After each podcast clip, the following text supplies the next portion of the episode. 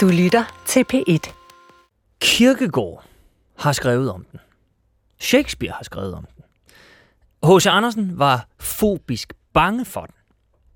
Nogle får for meget, andre tager piller for at bare få en smule.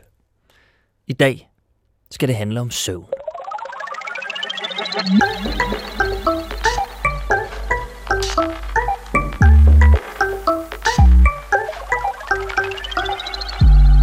Og til at tale med mig om søvn, har jeg en øh, kapacitet på området. Tør jeg godt at sige. Søvnvejleder Michael Rasmussen. Rigtig hjertelig velkommen, Michael. Tak skal du have, Huxi. Jeg ved ikke, hvorfor jeg får lyst til at spørge dig som det første, Michael. Hvad er det seneste, du har drømt? Øh, det var en drøm, der gik ud på, øh, at jeg ikke kunne finde et undervisningslokale. Jeg gik rundt i en stor gang, Ja. øh, og jeg kunne mærke panikken stille og roligt nærme sig, at nu skulle jeg være på om fem minutter, og jeg kunne ikke finde det lokale. Og de mennesker, der gik forbi mig, kunne jeg ikke spørge om. Det var sådan meget, det var sådan lidt, lidt angstpræget drøm, Ja. som faktisk øh, fylder en ret stor del af vores drømmeperiode. Ja, det lyder, det lyder som sådan en, øh, egentlig lidt sådan en klassisk. Ja, Man kan ikke finde noget, eller man skal noget, som man ikke kan... Jeg, jeg drømmer meget om hårde hvidevarer, kan jeg sige. Okay, der bliver leveret på forkerte adresser for tiden. For det, Ja. Sådan er der så meget. Ja, altså det er jo interessant det med drømme, fordi øh, omkring 80-85 procent af vores drømmeindhold, det er jo faktisk noget, der relaterer sig til dagens hændelser. Så mange af de fænomener, vi oplever i vores drømme, det er jo en bearbejdning af de her indtryk her, ikke? Jo, fordi jeg tænker, at vi måske, når vi skal tale om søvn, måske skal, skal starte med at få, altså sådan bare defineret, hvad er søvn? Hvad skal vi med den? Det ville jo på alle mulige måder være praktisk, hvis vi skulle, eller synes i hvert fald måske det effektive samfund, og det kan vi jo så også vende tilbage Ja, det kan til. Nå, men det her med, hvis nu, hvis bare jeg aldrig sov, tænk, hvad jeg kunne udrette. Ja. Men hvad skal vi med den søvn der? Ja, det øh, er jo et rigtig godt spørgsmål. Altså, den ene del, det er jo i, at øh, vi skal jo bruge cirka en tredjedel af vores liv i den bevidsthedstilstand, vi kalder søvn. Mm. Øh, og det kan man så sige, hold op, øh, det er da voldsomt meget, ikke også? Øh, men hvis der ikke var en god meningsskråstrej effekt i det, så var det jo evolutionens største fejltagelse. Hvis vi ikke skal ja. bruge cirka 25-30 år i den her bevidsthedstilstand, der er søvn, som er en forudsætning for, øh, at dit vågne hjerne og krop, organisme kan fungere optimalt. Mm. Så der er en rigtig god grund til, øh, at vi skal bruge en tredjedel af vores liv i den her tilstand her. Ja, det er jo meget sjovt, når du siger det. det er faktisk, aldrig- jeg har aldrig tænkt på det på den måde, at hvis nu søvnen var ubrugelig, så havde evolutionen selvfølgelig altså skilt sig af med den. Selvfølgelig, Så sov vi jo ikke. det er klart. Og alle øh, biologiske væsener har jo en eller anden form for, for mekanisme, som regulerer det, vi kan kalde vågenhed og søvnhed. Mm. Øh, og den menneskelige homo sapiens øh, søvnreguleringsmekanismer kræver cirka en tredjedel af døgnet. Øh, der skal vi starte nogle genopbygningsprocesser for, at vores hjerne, krop og organisme kan fungere. Ja. Og vi ved jo fra masser af forskning, for der forskes jo rigtig meget i søvn i øjeblikket, mm. at mindre af den her vigtige opbyggende, restituerende anabolske tilstand har nogle konsekvenser, hvis du ikke får det. Jamen det tror jeg i virkeligheden, sådan, uden at være søvnvejleder eller ekspert eller have forsket i det, det ved man jo godt. Det ved vi alle sammen Så, godt. så er det mere sådan, hvor, hvor konkret man kan fortælle om det, men man ved det jo godt. Man ved jo godt, hvor fuldstændig tummelumsk man kan være, hvis ikke man har sovet. Altså, og rasende, ikke sig selv, og, og, altså alt det der, ikke? Ja, præcis. Det er jo, det, jamen, det er sgu meget interessant. Men, men nu siger du det her med hjernen. Den skal vi, den skal vi tale om. Øh, og jeg er sikker på, at vi kommer til at vende tilbage til den et par Mm. gange. Men, men når du siger det her, den her, den anabolske tilstand, kan du Ja. prøve at beskrive, hvad, hvad er det, der foregår? Ja, altså i det øjeblik, du falder i søvn, så starter der, altså som sige, det er jo en helt anden bevidsthedstilstand, du indgår i, en vågenhed. Øh, Du nedsætter energiniveauet, din kropstemperatur, din muskeltonus bliver nedsat, og så starter der en masse genopbygningsprocesser. Mm. De fleste af os har sikkert hørt om, øh, at i det øjeblik, vi falder i søvn, så starter der et, opvak, op, et, hvad hedder det, et opvaskeprogram. Øh, fordi øh, der skal vaske sådan 7-15 gram giftige proteiner ud hver eneste nat. Og det sker primært i den dybe del af søvnen så vi kan undgå nogle af de her neodegenerative sygdomme som Parkinson, Alzheimer's demens. Men samtidig med, øh, at, øh, at vi starter de her processer, så starter vi også en væksthormonudskillelse, så vores væv, muskler og skeletale dele genopbygges. Øh, Den primære grund til, at vi skal sove, det er selvfølgelig for, at vores hjerne kan fungere. Mm. Altså alle vores fine kognitive funktioner som overvågenhed, hukommelse, koncentrationsevne, beslutningstagning, alle de her ting her, Øh, og så lige så vigtigt for vores krop, det er, øh, at under søvnen, øh, så, altså i forbindelse med væksthormonudskillelse osv., jamen så oplever vi også, øh, at øh, kroppen restituerer sig i forhold til for eksempel til vores immunforsvar. Øh, det er hammerende vigtigt for vores immunforsvar, at vi får vores søvn. Øh, blot omkring 1-2 timers mindre søvn end dit genetiske behov nedsætter faktisk antistofferne i blodet signifikant helt op til 50 procent. Så går vi fra den ene infektionssygdom til den anden, så er det typisk, fordi vi får for lidt søvn. Der er masser af andre ting, altså alt det, vi kalder de kardiometaboliske tilstande, som er en restitution under søvn, altså mm. diabetes, øh, hvad her det, øh, fedme, overvægt, hjertekarproblematik, altså noget er noget, der restaureres under søvnen. Men altså, også... Michael, jeg har, jeg har noteret, noteret der, der er virkelig meget, vi lige skal... Ja, ja, der er mange. så lad os lige, lad os lige tage, vi, vi kommer forbi det hele, men du sagde det her med hjernen, og så sagde du, der er, vi, der skal udskilles 7-15 gram affaldsstoffer fra hjernen. Mm. Hvad, altså, hvad er det for affaldsstoffer? Jamen, det er nogle giftige, altså det er proteiner, det er hjernens hårde arbejde. Der, der kommer nogle affaldsstoffer, nogle proteiner i hjernen, som skal vaskes ud. Mm. Man har i mange år vidst, hvordan kroppen kommer af med affaldsstofferne igennem det lymfatiske system. Ja. Men det er sådan cirka en 10 år siden, blandt andet med en meget kendt dansk forsker, der her, Mike Nergård, ved hjælp af rotte og museforsøg, har fundet ud af, øh, at under den dybe søvn, der skrumper en masse, altså en stor del af vores gliaceller inde i hjernen, så der bliver, hvad skal man sige, vores synapseåbning åbner sig en lille smule, og så kan man simpelthen se, øh, at øh, hvad her, det er den væske, der sidder lige under kraniet, cerebrospinalvæsken, ja. drøner ned igennem ved sine nogle vandår, øh, og øh, ryger ud igennem alle de her synapseåbninger og vasker de her 7 gram giftige proteiner ud hver evig eneste nat. En så det, altså, voldsomt det er, vigtig del af søvnen. Så det er en decideret vask? Det er en altså, opvaskeprogram, der starter simpelthen, ja. Og det, men det, det, der bare undrer mig lidt, det er det, er det her med, at, at jeg ved ikke, hvorfor jeg har haft sådan et billede af hjernen som sådan en computer, der ligesom bare står og kører, men at den ikke på den måde udskiller noget. Den skal ikke sådan... Altså vi andre, hele kroppen er sådan lidt, og så, så går der et par timer, så skal jeg lige tisse. Der skal, jeg har taget noget ind, der kommer noget ud. Ja. Men skal jeg, skal jeg forstå det sådan, at hjernen også fungerer sådan, at den jo tager, hvad skal man sige, informationer, indtryk mm-hmm. og alt muligt ind til mhm. arbejden, men så fordi den arbejder så hårdt, så er den sådan set også nødt til at at, at, at udskille noget, nogle affaldsstoffer, nogle giftstoffer. Ja, altså hele stofskiftet i hjernen øh, er jo øh, vigtigt i forhold til, øh, at den kan holde sig nogenlunde klar, og hjernens mm. processering kan fungere optimalt. Øh, og det kræver simpelthen, øh, at øh, der sker den her øh, øh opvaskeprogram, og vasker de her giftige proteiner ud.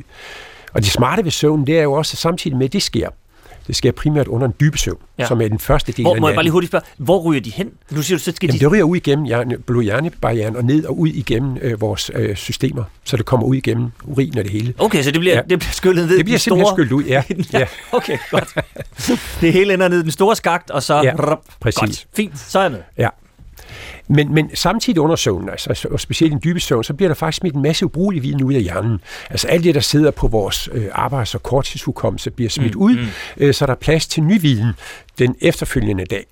Men lige så vigtigt, øh, det er jo, vores, hele vores hukommelseskonsolidering sker jo også under søvnen. Øh, det er jo, at, at under søvnen, så sker der en overførsel til vores langtidshukommelsesdepoter øh, og bliver konsolideret i langtidshukommelsen, og så under den del af søvnen, der her rapid eye movement, det vi kalder drømmesøvn. Ja, ja. Det her hjernen bearbejder dagens indtryk, laver terapi, sætter ind det rigtige sted. Så en meget, meget vigtig del af det her, det er simpelthen, at vores kognitive funktioner øh, bliver også, hvad skal man sige, restaureret under søvnen, mm. så er der plads til næste dags hårds hjernearbejde. Ja, ja.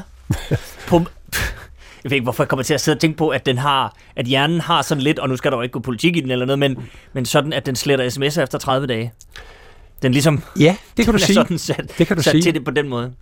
Altså, du skal forestille dig ligesom en, en, en, en disk, der sidder, ikke også? Sådan en, en uh, disk, der lige skal tages ud og uh, genopbygges uh, og placeres det rigtige sted, så der er plads til ja, næste ja, ja. dags hårde arbejde. Ja. Ja. Sådan. Okay. Øhm, skal vi så ikke lige prøve at sige godt, det, det er sindssygt vigtigt, at der bliver gjort rent og vasket og gjort klar, og det giver, det giver komplet mening. Øhm, men søvnens stadier. Mm. Øhm, for hvis man tror, at man ligesom siger, når man jeg lægger mig til at sove, bang, så, så sover jeg, så drømmer jeg lidt, så vågner jeg. Det er jo helt forkert. Det er, sådan, det er en ret kompleks det er en voldsom, cyklus, der foregår. Voldsom kompleks cyklus, og voldsomt spændende øh, proces, der sker. Øh, altså, vi gennemgår jo forskellige stadier i løbet af søvnen. Mm. Øh, vi, kalder, vi har sådan to tilstande i søvnen, det vi kalder REM-søvn og non-REM-søvn. Og det var den, du nævnte før, Rapid Eye Movement. Rapid Eye Movement, som ja. fylder cirka små to timer i løbet af nattesøvn. Sådan fordelt igennem de forskellige stadier, hvor REM-søvn fylder øh, ikke så meget i starten, men fylder rigtig meget i den sidste del af søvnen. Mm-hmm. Og, og, og øh, Michael, den hedder REM-søvnen Rapid Eye Movement, fordi altså øjnene bevæger sig ret meget under ja. øjenlågene, når man ja. sover.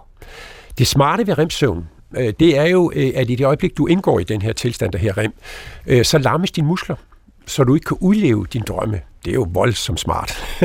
ja, men, men jo også sådan, det lyder også lidt uhyggeligt, at man bliver ja. lammet, men der er en mening med det. Der er en mening med ja. det, øh, og det, der er interessant, det er, øh, at hjernens aktivitet, man kalder den faktisk paradoxsøvn, eller en sovende hjerne i, undskyld, en, en, en, en, en sovende krop i en vågen hjerne. Ja. Øh, fordi vi kan se, at hjernens elektriske aktivitet er lige så høj som den vågne hjerne. Mm-hmm. og der sker ting og sager. Det smarte ved remsøvn, som sagt, det er, at du øh, øh hvad det, lammer dine muskler, og din hjerne tømmes stort set for stresshormon noradrenalin, så du kan drømme i et risikofrit miljø. Og det, der er vigtigt i forståelsen af remsøvn, det er jo, øh, at præfrontal cortex, eller hjernens dirigent, øh, er faktisk lammet, altså det øverste, hvor alle vores eksekutivfunktioner, så hjernen kan associere på kryds og tværs. Okay, uden øh, at man sådan ligger og spjætter med armene og Ja, ja, og præcis, det der, og larmer alle de her ting her, ikke også? Ja. Øh, og, det, og det er jo under remsøvn, sådan lidt populært sagt, vi siger, at hjernen laver en følelsesmæssig øh, regulering. Øh, altså, hvor hjernen bearbejder dagens indtryk og sætter ind i nye, øh, hvad det, i, i nye baner, lurer ud i nogle netværk, forstærker nogle andre netværk. Mm-hmm. Øh, og det er jo også her, vi oplever de her kraftige følelsesmæssige drømme. Vi drømmer også på andre tidspunkter, men det er remsøvn, at vi har de her kraftige følelsesmæssige drømme. Mm. Det er jo også der, hvis vi sådan lidt kigger igennem tiden, hvis vi hører eller sådan fortæller kunstnere og videnskabsfolk, det er jo typisk der, man vågner efter en drømmesøvn, for her har hjernen fået lov til at bearbejde indtrykkene hvor den ikke har været tvunget at være sådan rationel og logisk, men får lov til at associere på kryds og tværs. Så det er her, sådan, man får nye erkendelser. Det er sådan freestyle. Den, det er simpelthen en freestyle. Den kører bare... Nu tænker jeg, som jeg vil. Ja, nå, men det er jo... Så, så det, du siger, nu nævner du kunstner og sådan noget, det er der, man man kan, kan få sådan en, jeg havde sagt, åbenbaring, eller... Ja.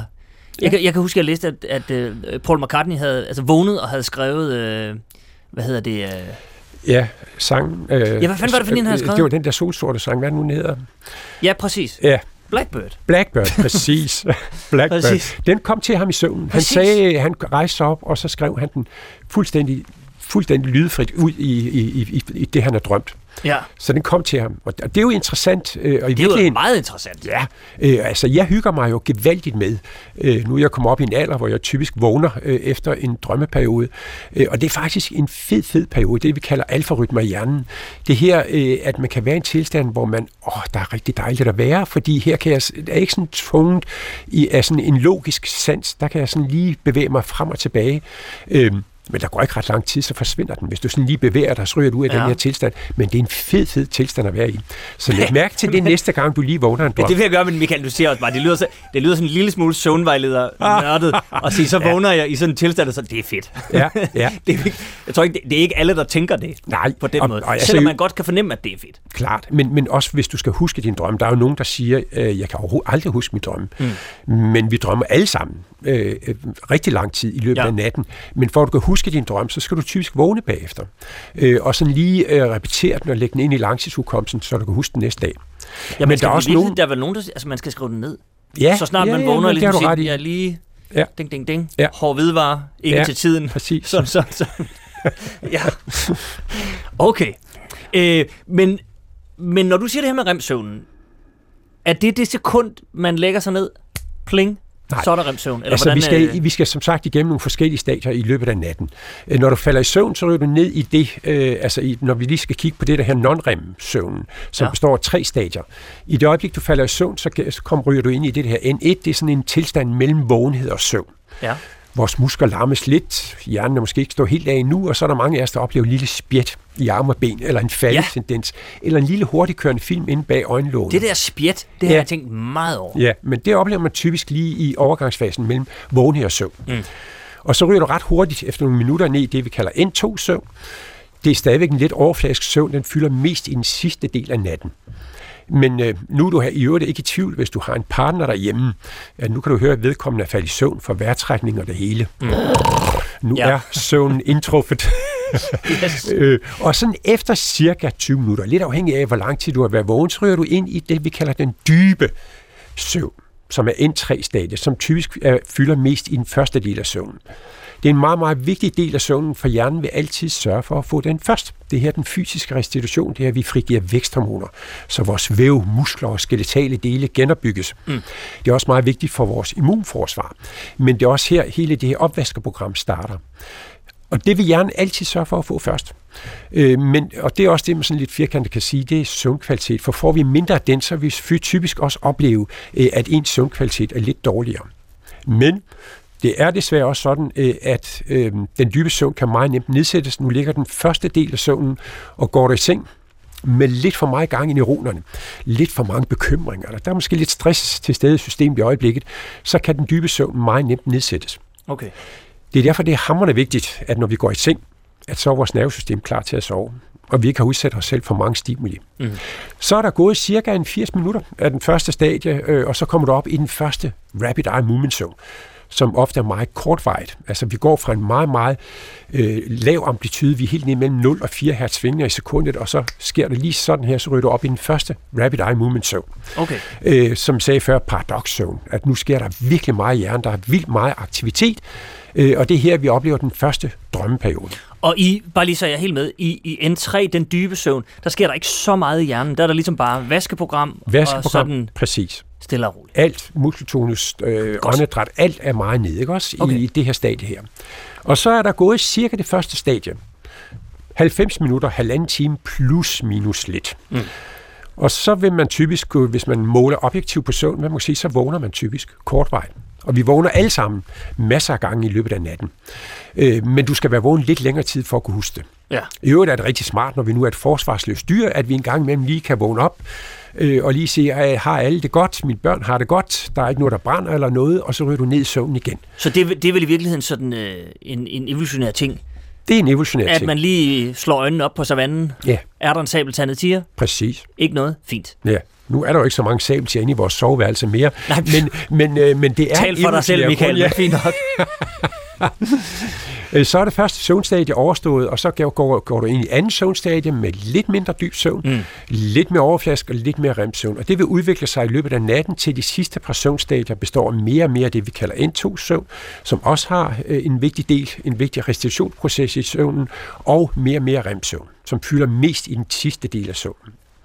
Og det er nu engang sådan, øh, at vi alle sammen som homo sapiens er bygget til, at vi skal sove, når vi er voksen, et sted mellem 7 og 9 timer. Mm-hmm. Men får man mindre af det, så i første omgang, så er det faktisk typisk remsøvn, vi kommer til at mangle. Øh, Fordi det er den, der ligger sidst øh, i søvnen. Og det er også det, som påvirker dit humør. Din følelsesmæssige tilstand, din følelsesregulering. Mm. Øh, og det interessante ved det her, når man måler på søvnen, det er, øh, at øh, det kan man sagtens vende sig til. Altså selvindsigten, selvvurderingen i, øh, om jeg har sovet godt eller ej, øh, passer ofte ikke sammen objektivt i forhold til det subjektive. Så man kan sagtens vende sig til at sove mindre. Man kan sagtens vende sig til, at ens humør, ens følelsesmæssige tilstand er nedsat. Så, så i virkeligheden, at man godt kan gå rundt og sige, jamen, øh, jeg er jo altid sådan lidt morgensur. Ja, præcis. Fordi sådan har jeg altid været. Ja. Men det er man ikke nødvendigvis, det er bare fordi, man simpelthen... Det er simpelthen det, du får for lidt søvn. Ja. Men, men det er vigtigt i forståelsen af det her, det vender man sig til. Ja. Ja. Meget, meget hurtigt. Jamen, jeg, sådan, jeg har mødt flere, flere der har det sådan.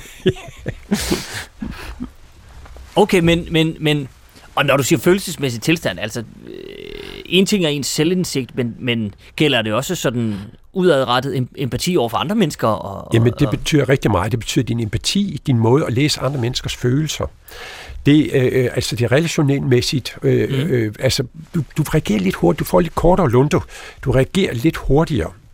Øh, så det vil meget, meget, meget hurtigt have en påvirkning i forhold til din samarbejdsevne, til din måde at være sammen med andre mennesker, Mhm. øh, påvirker. Så i virkeligheden er øh, måske øh, det allervigtigste i forhold til vores psykosociale arbejdsmiljø, i forhold til at være sammen med andre mennesker osv., det er, at vi får vores søvn. Jeg skulle da lige Så til at sige, trivselen, Ja, når man, altså, øh, lige præcis, det lyder jo som et, øh, altså nærmest et samfundsproblem, hvor man kan sige, hvis, hvis, hvis vi er et sted, hvor vi som befolkning, øh, øh, altså øh, verden rundt nærmest, ikke? kommer ind i sådan et loop, der hedder, at vi skal arbejde, lidt, vi skal arbejde mere, vi skal sove lidt mindre, det går nok. Ja, ja, så er vi lidt morgensvære det ene og det andet. Men, men hvis vi nedsætter den globale empati, altså for nu at, at, at ryge op på en stor klinge, ikke der med på, men, men det er jo det der er et samfundsproblem. Verden vil blive et meget bedre sted, hvis vi alle sammen prioriterer søvn som noget vigtigt. Ja. Det er der slet, slet ingen tvivl om. Men Øh, og i det, også- vester, i, det vest, altså i det vesterlandske samfund, der øh, kan vi se, at langt de fleste af os får for lidt søvn. Ja. I Hvor meget, til vores- hvor meget sådan gennemsnitligt, hvor meget, hvor meget sover en, en dansker?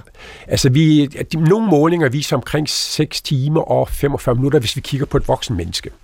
Ja. Øh, og langt hen ad vejen, øh, hvis vi skal ligesom sige, hvad er vores genetiske behov, øh, så vil man sige, at det ligger et sted mellem 7 og 9 timer.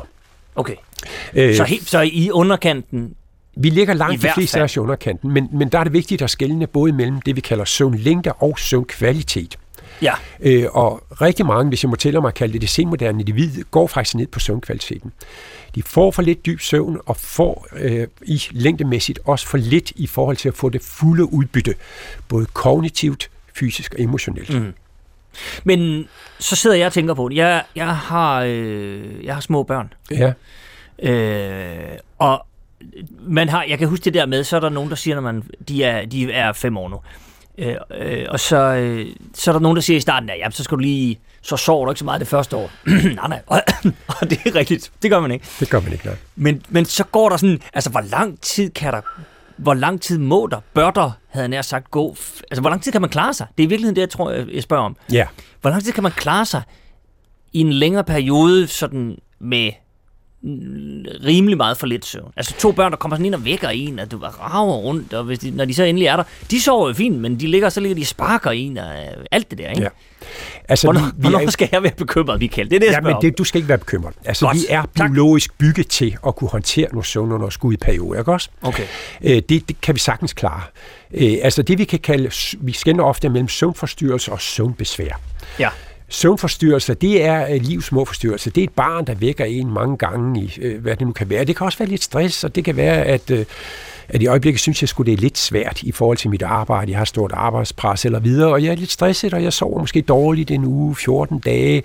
Men så har jeg for overblik kontrol igen. Jeg sover fint. Mm. Det er det, vi kalder søvnforstyrrelser, øh, og det er ikke sundhedsskadeligt. Selvfølgelig har det en korttidskonsekvens, øh, men det er ikke noget, vi kan sige, der påvirker din krop i en uhensigtsmæssig retning. Okay. Så det er vi alle sammen bygget til.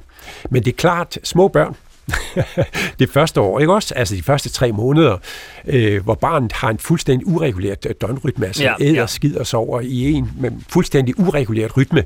Der er det jo vigtigt, øh, både kære kvinder og kære mænd, sov, når de barn sover. For mm. det kan vi sagtens. Vi kan sagtens dele søvn op, øh, hvis der er nogle vilkår, som gør, øh, at jeg kan ikke sove en monofase søvn på 7-8 timer i et træk. Mm. Så kan man sagtens dele søvn op. Okay. Men altså i virkeligheden er det vel, er det vel sådan også, hvis vi, hvis så, nu tager vi et lille stort hop sådan evolutionært tilbage. Altså som jeg to, kunne øh, læse mig lidt frem til, da jeg forberedte det her, så, så har vi jo også været vant til at sove. Altså, og nu er vi nærmest tilbage til, til savannen, ikke? Jo, jo. Ikke sådan, så gik man i seng, når solen gik ned, og så sov man ni timer. Der var det mere sådan, så sov man, så, så jagede man, og så sov man lidt mere, og så, mm-hmm. så det var meget opdelt. Ja. Så det, det, det, du siger, at det ligger sådan set i os, det kan vi egentlig godt, hvis det, hvis det skal være. I hvert fald i en periode, og så er det, resten er selvfølgelig sådan en samfundstilpasning, kan man sige. Det kan vi sagtens. Altså, det er jo langt hen ad vejen en, øh, hvad skal man sige, vores samfund, en kulturel norm, øh, at vi skal have det der her, en monofasisk, altså en eddel søvn, som mm. typisk ligger mellem kl. 11 og 7. Sådan har søvn ikke set ud gennem tiderne. Øh, den har været meget forskellig. Hvis du også tager til andre kulturer, Indien, Japan osv., så, så sover man også øh, meget anderledes end det, vi gør. Men, men der er ingen tvivl om, øh, at hvis vi sådan kigger på Homo sapiens, øh, de sidste, hvad skal vi gå, hvis vi går 50-70.000 år siden tilbage i tiden, øh, så er der jo ingen tvivl om, at, at der lever vi nede på Serengeti-slet, nede ved ekvator. Mm. Øh, og der er egentlig der, vores hjerne er skabt til at leve i 12 timers hamrende lys, 12 timers hamrende mørke. Det er jo den måde, øh, øh, alle vores, øh, hvad skal man sige, reguleringsmekanismer fungerer optimalt. Ja. Og efter vi så er begyndt at udvandre dernede fra, så er det faktisk gået lidt ned ad bakke med søvn. Ikke?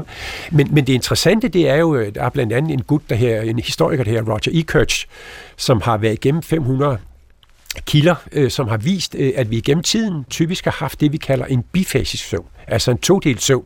Søvn 1 og søvn 2. Mm-hmm. Øh, man kan faktisk gå helt tilbage til Homer øh, og sige, at der er faktisk noget, der tyder på, øh, før vi opfandt den elektriske pære, som jo gjorde, øh, at nu kunne vi begynde at manipulere med det astronomiske døgns lys og mørke, udsætte os selv for, for, for kunstig lys. Ja. Men inden da, der vil man typisk kunne se, at vi havde en todelt søvn, hvor man gik i seng omkring 21-tiden, sov et par søvnstadier, cirka til kl. 12, så var man vågen 1-3 timer.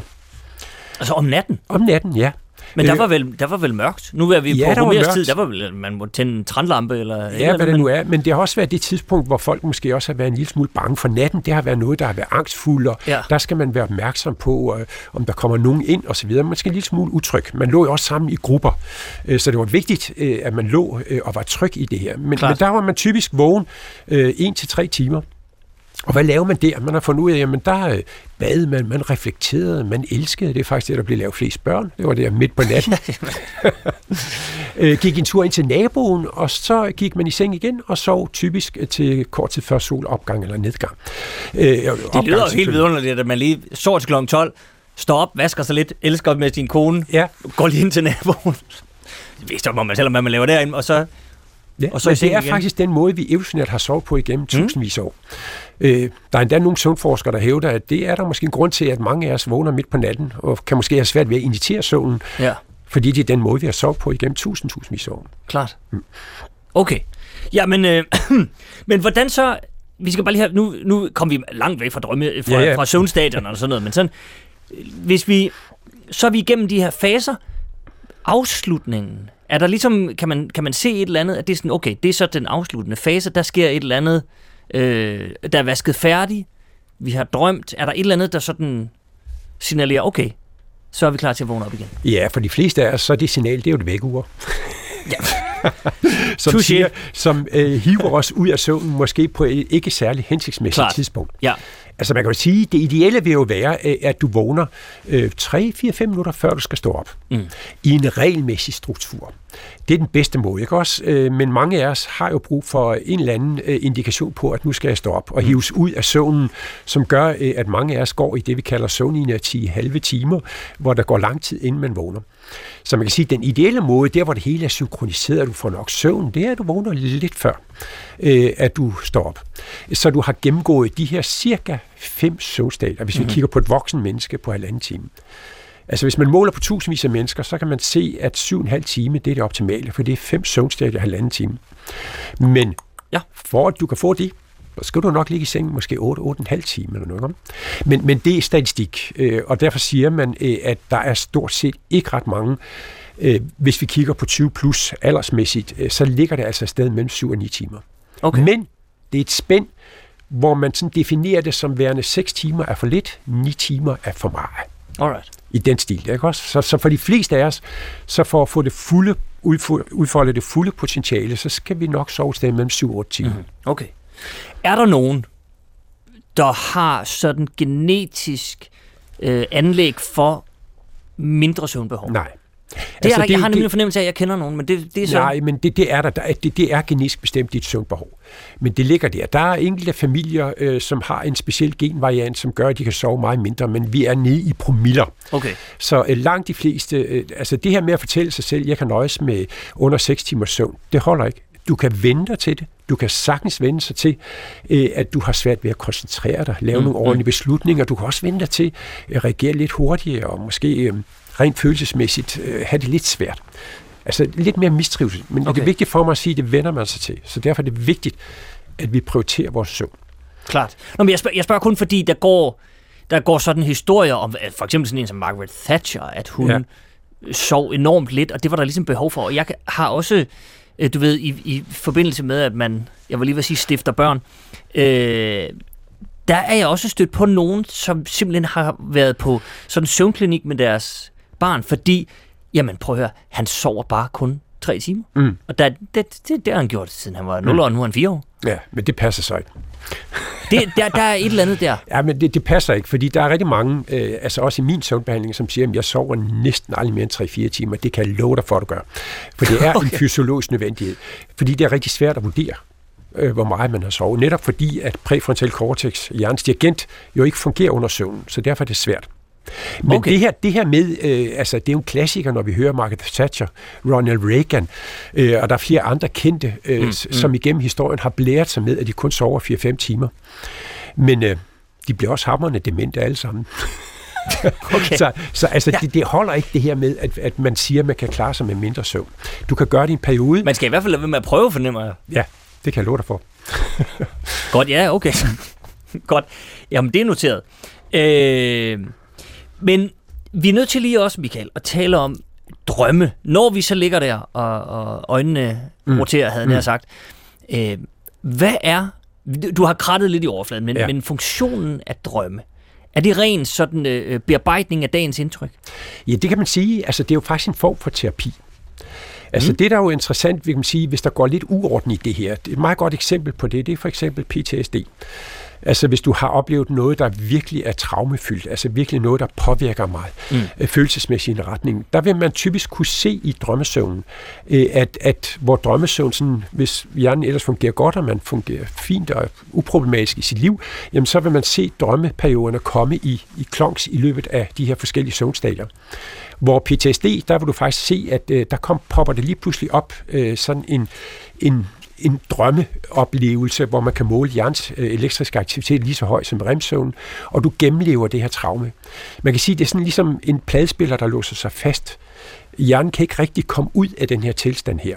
Mm-hmm. Øh, altså det er en måde, hvor hjernen prøver på at bearbejde de indtryk. Man kan også se det for eksempel med depression og andre ting. Der er man også lidt længere i remsøvn. Øh, så remsøvn er langt, altså sat lidt på spidsen en følelsesmæssig øh, regulering, en følelsesmæssig, øh, hvad skal man sige, øh, sætte på plads i hjernen så hjernen kan fungere godt mm. næste dag. Så hele vores følelsesreguleringsapparat, der er forudsætningen for, at det kan fungere godt, det er, at du får nok remsøvn. Og det er altså langt hen ad vejen tæt på to timer hver nat. Okay. Godt så. Men så er næste spørgsmål jo, øh, og det er jeg sikker på, at der er lyttere, der sidder med nu. En ting er jo drømme, men mareridt. Ja. Hvad skal vi dog med dem? Ja, Øh, igen, hvis man ligesom skal tage udgangspunkt i, øh, at, at det vi oplever i drømmesøvn, er typisk noget, der afspejler sig fra dit liv. Ikke også? Det kan mm. være dagens mm. hændelser, det kan også gå nogle uger tilbage osv. Men, men når vi snakker om, om, om drømme, altså mareridt, øh, eller negative følelsesmæssige drømme, så skælder man mellem tre. Man snakker om almindelige negative følelsesmæssige drømme, øh, som vi alle sammen har stort set hver nat altså faktisk er den første, de første del af, af drømmesøvnsperioden, som ofte er meget kortvarig, er ofte meget negativ. Hvis du vågner et barn i remsøvn, så vil barnet typisk sige, jeg drømmer om farlige dyr. Måske ja, er der evolutionær ja. grund til det, ikke også? Mm. Sådan en som mig, jeg kan typisk vågne og øh, kan ikke lige finde min bilnøgle, og jeg kommer nok for sent, eller hvad det nu kan være, ikke også? Det er ganske almindeligt, som vi alle sammen har negativt øh, følelsesmæssigt drømme. Mm-hmm. Og nogen vil måske sige, at det er et mareridt, og det er det ikke så langt de fleste drømme øh, er både negative og følelsesmæssige drømme, øh, men du vågner ikke typisk af det. Marit, det er der, hvor du vågner. Altså virkelig har en, en, en stærk negativ følelsesmæssig fornemmelse, øh, hvor du øh, oplever angsten. Som, som, og som du selv påpeger, som er så stærk, at den her proces, som hjernen er i gang med, altså afbrydes. Ja, fordi der sker et eller andet det kan man meget sige. voldsomt. Det, det er så voldsomt, så du faktisk øh, vågner af det. Mm. Dem har vi ikke ret mange af. Øh, igen, som jeg nævnte før med PTSD og andre ting, det kan godt være det, der, der accelererer, og du oplever flere af de her ting her, ikke også? Mm-hmm. Men de, altså det, vi kalder marit, det er det, dem har vi meget få af. Øh, så er der en anden, øh, hvad her det, øh, øh, maritsagtig, det er det, vi kalder søvnterror eller sleep terror, Ja. Der er sikkert en hel del, øh, du har måske også oplevet det, Huxi, fordi det er faktisk ret mange børn, der oplever det øh, i den dybe søvn, at, at så sætter barn sig måske op i sengen med store, åbne, glasklare øjne, ja. ked af det, græder måske nærmest, man kan se det sådan angstpræget øh, drømoplevelse, de har. Øh, men, men de er ikke vågne? De er ikke vågne. Det sker Nej, typisk præcis. i den dybe del af søvnen. Ja. Og, og, og her er der ikke nogen bevidsthed til stede, og barnet vil ikke kunne huske det.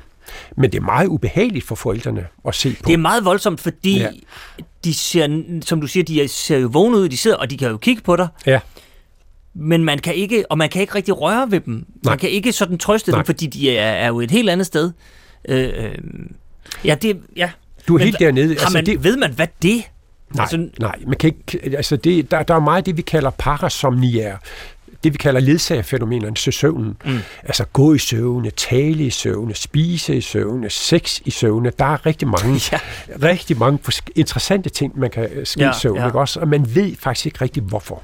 Men der er vel også noget, kan man sige, når, når alt det, vi har talt om nu, er jo øh, er, er, er bekendte fænomener, men jo også meget komplekst, og når vi har at gøre med noget så komplekst som hjernen, som er ved at restituere mm. Og, og, og på et vaskeprogram, så skal der vel heller ikke så meget til for, at der kan komme et lille kiks i maskineriet, som kan gøre, som kan lave sådan en, en, en, en night terror.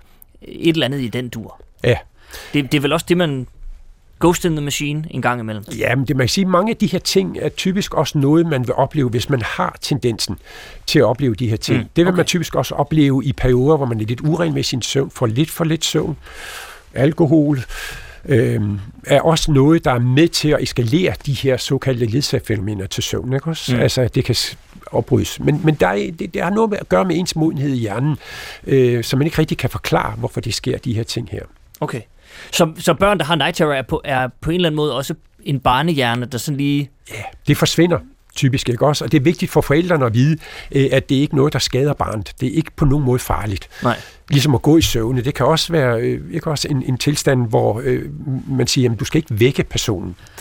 Fordi vækker man personen, fordi det er i den dybe del af søvnen, så vil personen typisk være meget diffus øh, og have vældig svært lige at kunne håndtere det her. Så, Ja, ja, så det er ja. faktisk meget bedre at lade barnet udleve det, eller følge Ja, barnet lige- tilbage i sengen igen, ikke også? Bare- Uden at gøre de store ting ud af det. 180 grader. Ja. Men det kan jo være, det kan være meget... Øh, det kan være enormt voldsomt, det der. Jeg, jeg kan, jeg, vi er på vej hen mod et emne, men jeg, jeg tænkte, jeg vil bare lige dele en lille historie med dig, for jeg kan huske. Og det, var, og det var en selvpåført øh, søvnlidelse, som heldigvis kun skete én gang. Men jeg havde været i, jeg havde været i New York og besøgt min gode ven Tue, som arbejdede derovre, og det vi, vi er en del år tilbage. Og jeg skulle tilbage øh, til København. Jeg skulle på arbejde her i, i Danmarks Radio. Og det var sådan en, øh, en natflyver. Og jeg så siger jeg til Tue, om hvad for helvede, jeg håber, jeg får sovet på flyveren. Og man flyver mod tiden og alt det der, så jeg håber virkelig, jeg lige får øh, lukket øjnene lidt i flyveren. Fordi jeg skal direkte på Danmarks Radio Ja. og lave noget radio. Så siger Tue, åh, jamen du er jo i, du er jo i de forenede stater. Nu skal vi to ud og have noget håndkøb, kan jeg love dig. og så går vi jo ind i et eller andet al- helt almindeligt supermarked og køber et eller andet, og så siger jeg, nu skal du se, den her, den, det er en sovepille. Den får du til at falde i søvn. Og den her, den nulstiller dit indre ur. Mm. Og jeg tænkte, nå ja, ja, det kan vi da prøve. Og jeg æder de der to piller, og så går der ikke ret lang tid, og jeg sidder i den der flyver, og der kan jeg mærke, at der så, altså min krop er fuldstændig faldet i søvn, mm. og jeg kan ikke røre mig, Mm. men jeg er spilvågen op i hovedet. Mm. Det var meget, meget ubehageligt. Ja, det kan jeg godt Og det er altså en sindssygt dårlig idé, tror jeg også. Og især at påføre sig det kemisk. Ja, det er så et spørgsmål, hvad det var for en pille, du fik. Det har højst sandsynligt været en melatonin. Et eller andet pille. Hvad har det været det? Jo, det, har, det, det var jo det, der var så skørt. Man køber bare et eller andet ind på, Ja. ja. altså... Ja. Ja, ja, det er faktisk interessant. Øh, Er det mange lande, kan du købe nogle af de her ting i håndkøb, ikke også? Det kan du ikke i Danmark. Altså, Nej, det er jo receptpligtigt. Ja, heldigvis. Heldigvis. Jamen, jeg synes, det var det glade vanvid, der havde prøvet det. Jeg tænkte, hvad fanden foregår der? Jeg var ja. Også resten på stue. Ja. men, men lad det ligge.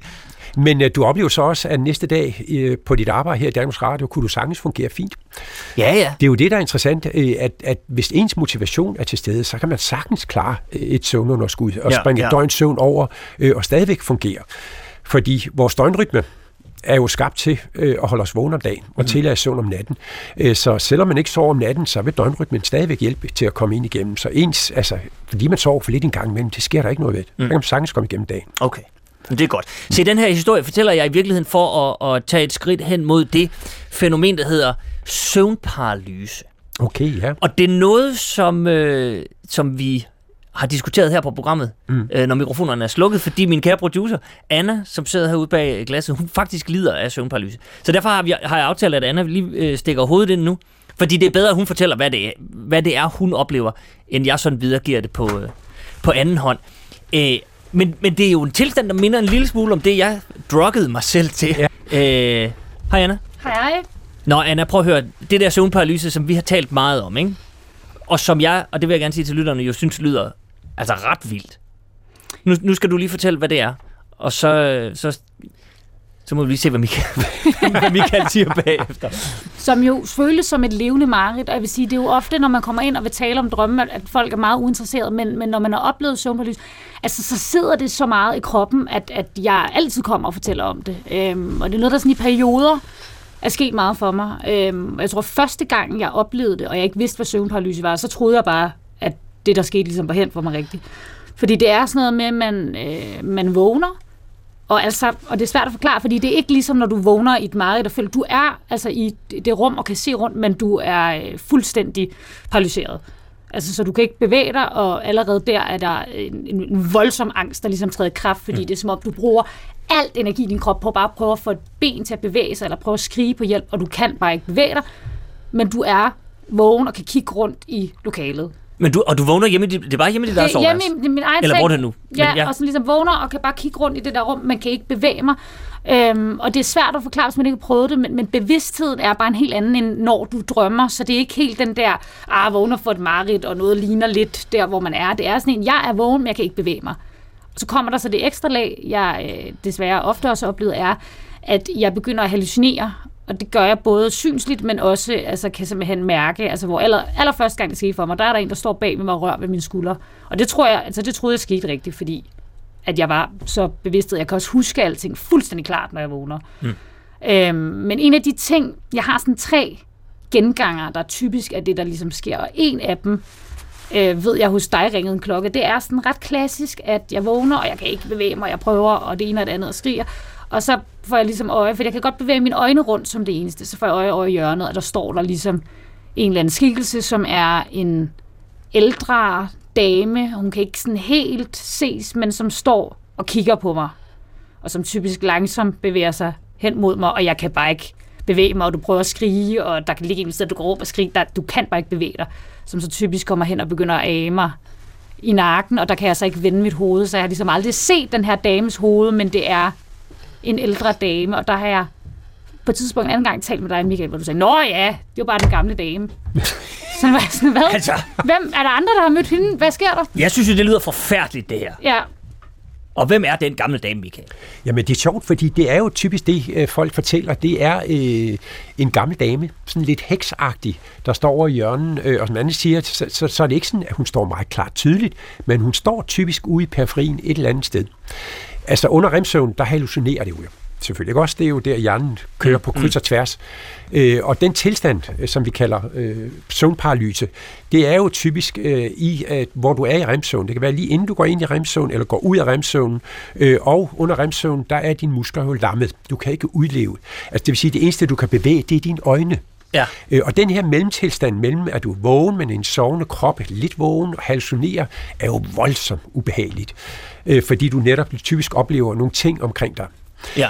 Tidsoplevelsen, den er ofte meget, altså den er svær at vurdere. Det er bare typisk kun et par sekunder, øh, måske 5-10 sekunder, så, kommer, øh, så får du muskelaktiviteten tilbage igen, og du kommer ud af den her tilstand. Men det er meget angstpræget.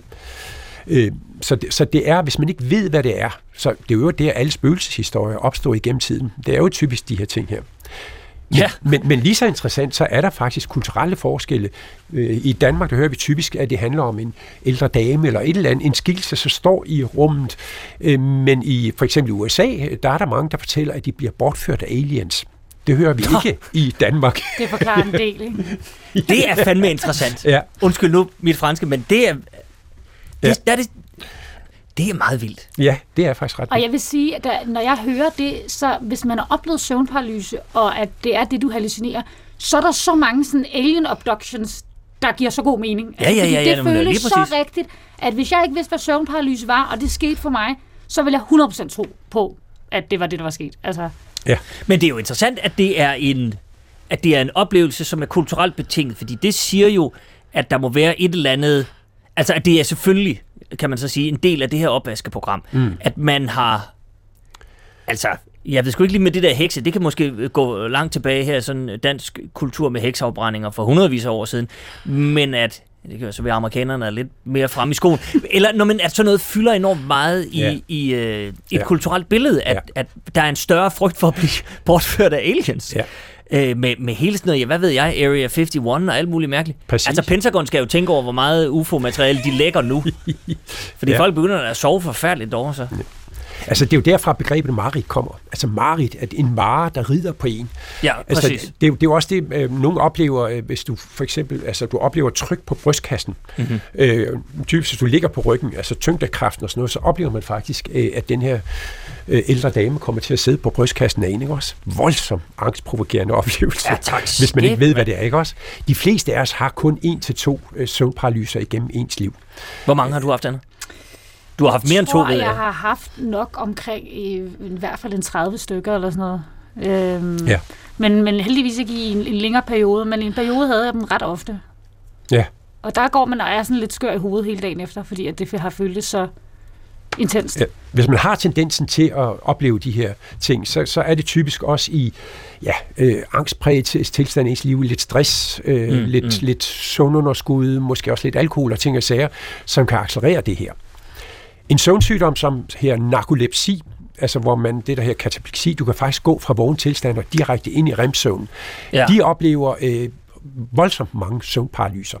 Men det bliver en naturlig del af deres symptombillede. De kan måske bedre håndtere det. Men det er jo også, den kan vi jo også godt lige vende, fordi mm. Det er altså også en voldsom ting. Min bror arbejdede på et tidspunkt på et fritidshjem, hvor der, hvor der var en, en knægt, der havde det, og altså, det ser jo helt vildt ud. Det, det må Ja. jo, altså, for det er vidderligt sådan her bang, Det sker sådan her. så man bare væk. du falder i søvn sådan her, eller går direkte ind i en remsøvn. Ja. Øh, og, og du mister øh, simpelthen øh, din muskel, altså katapleksien indstår, Og det altså- falder sammen. Tingene er jo, så kan man sige, øh, øh, at så, tøhø, og det Ja, er skægt, fordi det var der jo nogle af de andre drenge på det der fritidshjem, som synes, det var da meget skægt. Men det er jo også sindssygt farligt. Altså, man Ja, ja, ja, er forestiller, at man kører bil eller et eller Ja, andet. det må du. Du må ikke køre bil. Præcis. Det må man nemlig ikke. Men det er jo bare, hvis nu man ikke lige ved det. Ja. Ja. Eller, altså, ja. Men ved, det må jo også være en eller anden form for øh, fejl. Altså en eller anden kortslutning i hjernen. Noget, der, der, der ligesom fungerer. Noget, der er krydset forkert. Nogle kabler deroppe eller et eller andet. Ja, det kan du sige. Altså, det er jo det der her dysomni og søvnsygdom, ikke også? Mm. Øh, som, dem, som der er rigtig mange af. Vi kender alle sammen søvnapnø, altså vejrtrækningspauser, narkolepsi, der er noget, her restless leg syndrom. Øh, der er rigtig mange søvnsygdomme, men Ja. det, det er en helt anden kategori, øh, når vi er ude i, ikke også? Altså, det er nogle af dem kan behandles, ikke også? Okay. I forhold til det, ja. Men for, øh, øh, hvis vi lige... Øh, hvis vi lige skal afslutte, Anna. Skal, hvis vi, kan, kan man... Kan man Ja, hvad, hvad kan, hun, kan man gøre noget? Hvad kan Anna gøre? Ikke andet end at leve et godt, sundt, regelmæssigt liv, øh, men også øh, acceptere det. Øh, altså det vigtigste, det er, at jeg ved, hvad det her det handler om, Mm. øh, og derfor ikke bliver påvirket af det. Men, men de, der er jo rigtig mange, der er blandt andet en Facebook-gruppe, som etableret omkring de her ting her, hvor man kan dele han, sine erfaringer. Øh, så det er vigtigt øh, at vide, hvad er det, øh, at det er ganske ufarligt, det er uproblematisk, men selvfølgelig er det meget angstprægende, men du ved det, og derfor kan du falde til ro i det bagefter. Mhm. Okay. Det vil jeg sige, det har været en kæmpe hjælp at vide, at det er det, fordi at ja. Så kan man faktisk godt fortælle sig selv, okay, det er det, der foregår, og det kommer til at tage kort tid, selvom det jo føles, som om det varer mere end nogle sekunder. Ja. Ja. Det kan godt føles som nogle minutter. Ja. Men ligesom kunne sige sig selv, det, det her er, altså du skal bare snap out of it, snap out of it, ikke? Tidsopfattelsen forsvinder jo, når man Ja. ja. oplever det her. Ikke? Også, Ja, ja, nu ja. oplever det faktisk typisk længere, men det er ofte kun 5-10 sekunder. Ja. Okay. Og ellers, Anna, så må vi prøve at få skubbet dig over i noget alien Ja. abduction, hvis det er, hvis det kan gøre noget. Godt. Tak, Anna. Så kommer jeg bare lige til at tænke på, øh, fordi vi skal lige bruge nogle minutter på at finde ud af, øh, hvordan vi alle sammen, om vi så har søvnparalyse eller bare øh, sover almindeligt for lidt, øh, får det lidt bedre. Men inden vi lige når dertil, så vil jeg bare lige spørge. Jeg læste nemlig i går, øh, at, og jeg nævnte det i introen, fordi jeg synes, det var, det var lidt spændende. H.C. Andersen, Mm. han var, det ved man, fobisk bange for at falde i søvn. Mm. Og han efter sine, og det kan være, det er en røver det her, men, men efter vedholdende rygter, øh, siger, at når han lagde sig til at sove, så lagde han en seddel på sin mave, hvor der stod, jeg er ikke død. Fordi han simpelthen var altså enormt bange for, for søvnen. Det er vel også en, en, øh, en konsekvens af, af, af alle de her ting, vi har været igennem. Ja. At man kan blive enormt bange for selve den der søvn. Ja. Og så er man inde i en, i en rigtig skidt cirkel, ikke? Det kan man sige. Altså man kan sige, at folk, der oplever øh, søvnbesvær, altså virkelig er en kategori, hvor man igennem lang, lang tid har oplevet, at det her med søvn, det er svært. Mm. Øh, det er jo, folk vil jo nærmest opleve, når de nærmer sig sengen, øh, at både blodtrykket og øh, hvad her det, pulsen og det hele det stiger, fordi sengen er blevet et skidt sted for meget at være. Mm. Øh, der kan jeg ligge øh, og have problemer med at falde i søvn, eller vedligeholde søvn, eller hvad det nu er. Øh, og så er vi ude i noget, øh, som skal behandles. Altså, det er meget, meget vigtigt, at man ikke går i mange måneder og har øh, øh, søvnbesvær. Mm. Det kan heldigvis behandles. Okay. Jamen, så lad os tage hul på det. Hvordan gør man det? Ja. lad os starte der, og så... så... altså, det, der styrer søvn, vores søvnreguleringsmekanismer, øh, det, det, man kalder sådan lidt populært to-procesmodellen. Proces S, det står for søvnpresset. I hvor mange timer har du været vågen? Jo flere timer du har været vågen, jo større er søvnpresset, jo mere intensiv bliver din søvn. Det sker i samspil med proces D, døgnrytmen, som øh, hjælper os til at holde os vågne om dagen og tillade søvn om natten. Døgnrytmen styrer en masse vigtige fysiologiske processer. Man kan sige, at når de to processer står knivskarpt, så vil søvn også udfolde sig naturligt. Mm. Og vi kan se, at, at helt naturligt vil vi alle sammen opleve øh, nogle søvnforstyrrelser i vores liv. Øh, typisk på grund af stress, nogle andre bekymringer, noget sorg, noget krise, som gør, øh, at vi oplever noget søvnbesvær. De fleste af os kommer ud af det øh, og kommer til at sove godt igen. Men hvis det her får lov at bide sig fast i dit nervesystem, Altså sengen er blevet et skidt sted for mig at være, øh, og selvom den udløsende faktor, selvom jeg måske er kommet ud af stressen og angsten, sorgen, så oplever jeg stadigvæk søvnbesvær. Mm. Det definerer vi som mere end tre måneder. Hvis du i mere end tre måneder har sovet dårligt, så er det vigtigt, øh, at man ligesom er opmærksom på, hvad er det så, jeg kan gøre. Og der er nogle hypereffektive metoder, det vi kalder de kognitivt baserede terapier for søvnløshed. Og det handler langt, langt hen ad vejen om øh, at få stabiliseret de her to processer. Mm. Altså, hvor mange timer har du været vågen, og en døgnrytme, der er rimelig stabil. Fordi man har en tendens til, hvis man sover dårligt, det er at blive lidt uregelmæssig i sin søvn. Øh, måske øh, hvis jeg sover dårligt om natten, så sover jeg lidt på andre tidspunkter osv. Så de her to fysiologiske processer står og svinger lidt frem og tilbage. Mm.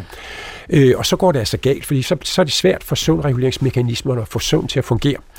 Øh, og så kommer der nogle andre mekanismer, nogle psykologiske mekanismer ind over, som handler om, at jeg bliver mere og mere bekymret. Øh, og øh, fordi jeg er bekymret over, at hvis jeg ikke får min 8 timers søvn, så bliver det nok en rigtig dårlig dag. Øh, og derfor begynder man at få en masse sikkerhedsadfærd. Man begynder måske at lukke lidt ned for sit liv, socialt, fysisk, øh, fordi jeg har ikke så meget energi overskud. Så jeg kommer ikke så meget ud. Jeg kommer mm. ikke ned i fitnesscenter. Jeg kommer ikke ud og røre mig. Øh, og jo mere du lukker ned for dit liv fysisk, mentalt, jo dårligere sover du. Øh, og de her metoder, de går ud på øh, at få øh, lagt en rimelig, regelmæssig rammestruktur omkring din søvn, og få noget viden omkring søvn, fordi du kan ikke undgå at få søvn. Søvn er en fysiologisk nødvendighed. Og man ser jo typisk med folk, der har søvnbesvær, at der går måske to-tre dage, hvor man ikke sover så godt, men der kommer altid en god søvn fordi søvn er en fysiologisk nødvendighed. Mm, mm. Men så er der plads i efterfølgende dage øh, til, øh, at den her seng det er et skidt sted for mig at være. Jeg kan svært være falde i søvn, vedligeholde søvn, øh, og så begynder jeg at blive lidt ustabil og bekymret, alle de her ting. Øh, og så er vi inde i en nedadgående spiral, mm. som i princippet meget nemt kan brydes øh, fordi du kan ikke undgå at få søvn, hvis du får, kommer ind i en hensigtsmæssig rammestruktur omkring din søvn og får noget hjælp. Men det kræver noget hjælp typisk, øh, som står typisk på i mellem en måned til tre måneder, for at få øh, synkroniseret søvn okay. igen. Okay. Men sådan basalt set siger du, at men i virkeligheden ikke skal, skal hvis man sover dårligt til sin, så bliver jeg hjemme, og så lægger jeg mig mere på sofaen. Så hellere komme ud og få noget frisk luft, ja. se nogle mennesker. Ja. Øh, vel, men man, kan, man skal vel ikke, heller ikke sådan kamme over, og så bare blive fest, festabe. Nej, og så, man skal ikke men... blive, men, men prøv at høre, det der er vigtigt, det er, øh, som sagt, at døgnrytmen er ligeglad med, hvor meget du har sovet.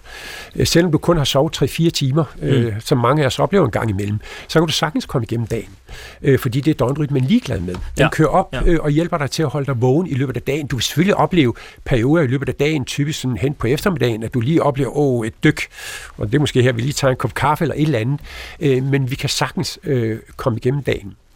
Øh, det vigtige det er, at, at hvis du stadigvæk holder dig vågen, selvom du ikke kan sove så meget, og holder en rimelig struktur, jamen så vil søvnpresset, altså hvor mange timer jeg har været vågen, det vil blive en lille smule større, når du kommer i seng, og dermed øh, vil du også opleve, at søvn bliver bedre. Men hvis du kompenserer, ved, ej, fordi jeg sover dårligt, så sover jeg lidt længere. Eller så sover jeg sig en middagssøvn, når jeg kommer hjem, eller så går jeg to timer før i seng. Så er det, vi kan se, øh, at de her søvnreguleringsmekanismer ikke fungerer optimalt. Så budskabet er, der sker ikke noget ved at sove for lidt, men prøv på at blive i strukturen. Øh, Stå okay. op på samme tidspunkt, gå i seng på samme tidspunkt, nogenlunde stabil. Mm, det kan mm. også plus minus lidt. Øh, og så netop lige fordi du har sovet dårligt, så skal du netop ud og få noget lys. Du skal netop ud øh, og få en kop kaffe med din gode veninde osv. Men pas på med, at du ikke stille og roligt begynder at lukke ned for dit liv, for så har vi balladen. Klart. Og så er der en sidste ting, og det jeg ved, at det øh, er meget vigtigt for dig at få sagt, og jeg er øh, sindssygt glad for, at du siger det, fordi det er noget, jeg har tænkt lidt over. Jeg har som sagt to små børn. De er heldigvis ikke sådan rigtig øh, den alder endnu. Men når vi taler om det der med at komme ud og få noget lys, så taler vi sollys. Yes. Fordi det der blå skærmlys, mm. nu kommer vi til at lyde som to gamle mænd, ja. Michael, men det, det, sådan er det sgu. Ja. Øh, det er noget frygteligt noget, ikke? Jo, det er det. Altså, nu har du to minutter tilbage her. Ja. Skram livet af de unge mennesker, fordi ja. det er det, vi skal. Ja. Kære unge menneske, øh, undgå blå LED-lys, skærmlys og lignende tæt på sengetid. Jeg ved godt, du siger, at jeg har sat night shift på, øh, og derfor øh, gør det ikke så meget i forhold til det her blå lys, som jo nedsætter melatoninudskillelsen. Men det er lige så vigtigt interaktionen. Altså den stimuli, den dopaminfrigørelse, som er søvnfjende nummer et, som gør, at når du kommer i seng med alt for meget gang i neuronerne, jamen så får du også en dårligere søvn. Mm.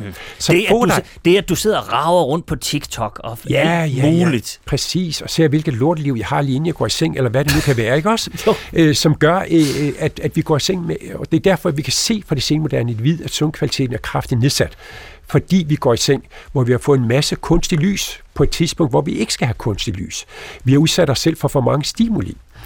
Altså, vi, vi, skal, vi skal lige tænke på, at igennem historien, der har vi jo siddet i mørkningen en time, inden vi sover. Hvis vi alle sammen sad i en mørkning en time, inden vi sover, måske med strinlys tændt, lytte til lidt musik, måske sidde og strikke hækle, få en snak, jamen så vil du komme til at sove som et lille barn. Mm. Så det er vigtigt, øh, ligesom vi ved, at det er vigtigt for børn med faste ritualer, faste sengetider. Man kan ikke give sit barn et større gave i livet. Det er lige så vigtigt for det voksne menneske. Så i virkeligheden, altså nu, nu i starten opremsede du jo også, nu skræmmer jeg bare videre, det handler jo om, hvis ikke man gør det her, så er der, så er der jo øget øh, øh, statistisk fare for, for øh, psykiatriske lidelser, ja. demens, alt muligt. Alt muligt. Øh, det, det er altså decideret farligt. Vil du sige, Michael, at det her med, med, øh, med skærme og så videre øh, er en af de største trusler mod sådan, altså på, på et samfundsmæssigt plan? Ja, det vil jeg sige, øh, fordi at, at det vil typisk betyde, at vi får mindre søvn. Altså vi får lys og mørke på uhensigtsmæssige tidspunkter i forhold til, at de her fysiologiske reguleringsmekanismer kan fungere optimalt. Øh, så, så, så det er meget, meget vigtigt, øh, og jeg, jeg vil frisk og frejdig stå og hæve det langt hen ad vejen med søvnvidenskaben i, i, i ryggen, øh, at mistrivselskrisen i vores samfund i øjeblikket er en stor del af det, det er, at vi sover for lidt og for dårligt. Og udsætter os selv for uhensigtsmæssig stimuli tæt på sengetid. Vi får for lidt fysisk aktivitet, får for lidt lys og mørke på de rigtige tidspunkter. Det er nogle meget, meget vigtige parametre for, at vi kan fungere godt i vores liv. Michael, jeg er med dig. Jeg bakker dig op 100%. Det er jeg glad for, Huxi. Og med det vil jeg sige tusind tak, fordi du kom. Det var en stor fornøjelse, Michael. Selv tak, og så godt. Tak skal du have. Gå på opdagelse i alle DR's podcast og radioprogrammer. I appen DR Lyd.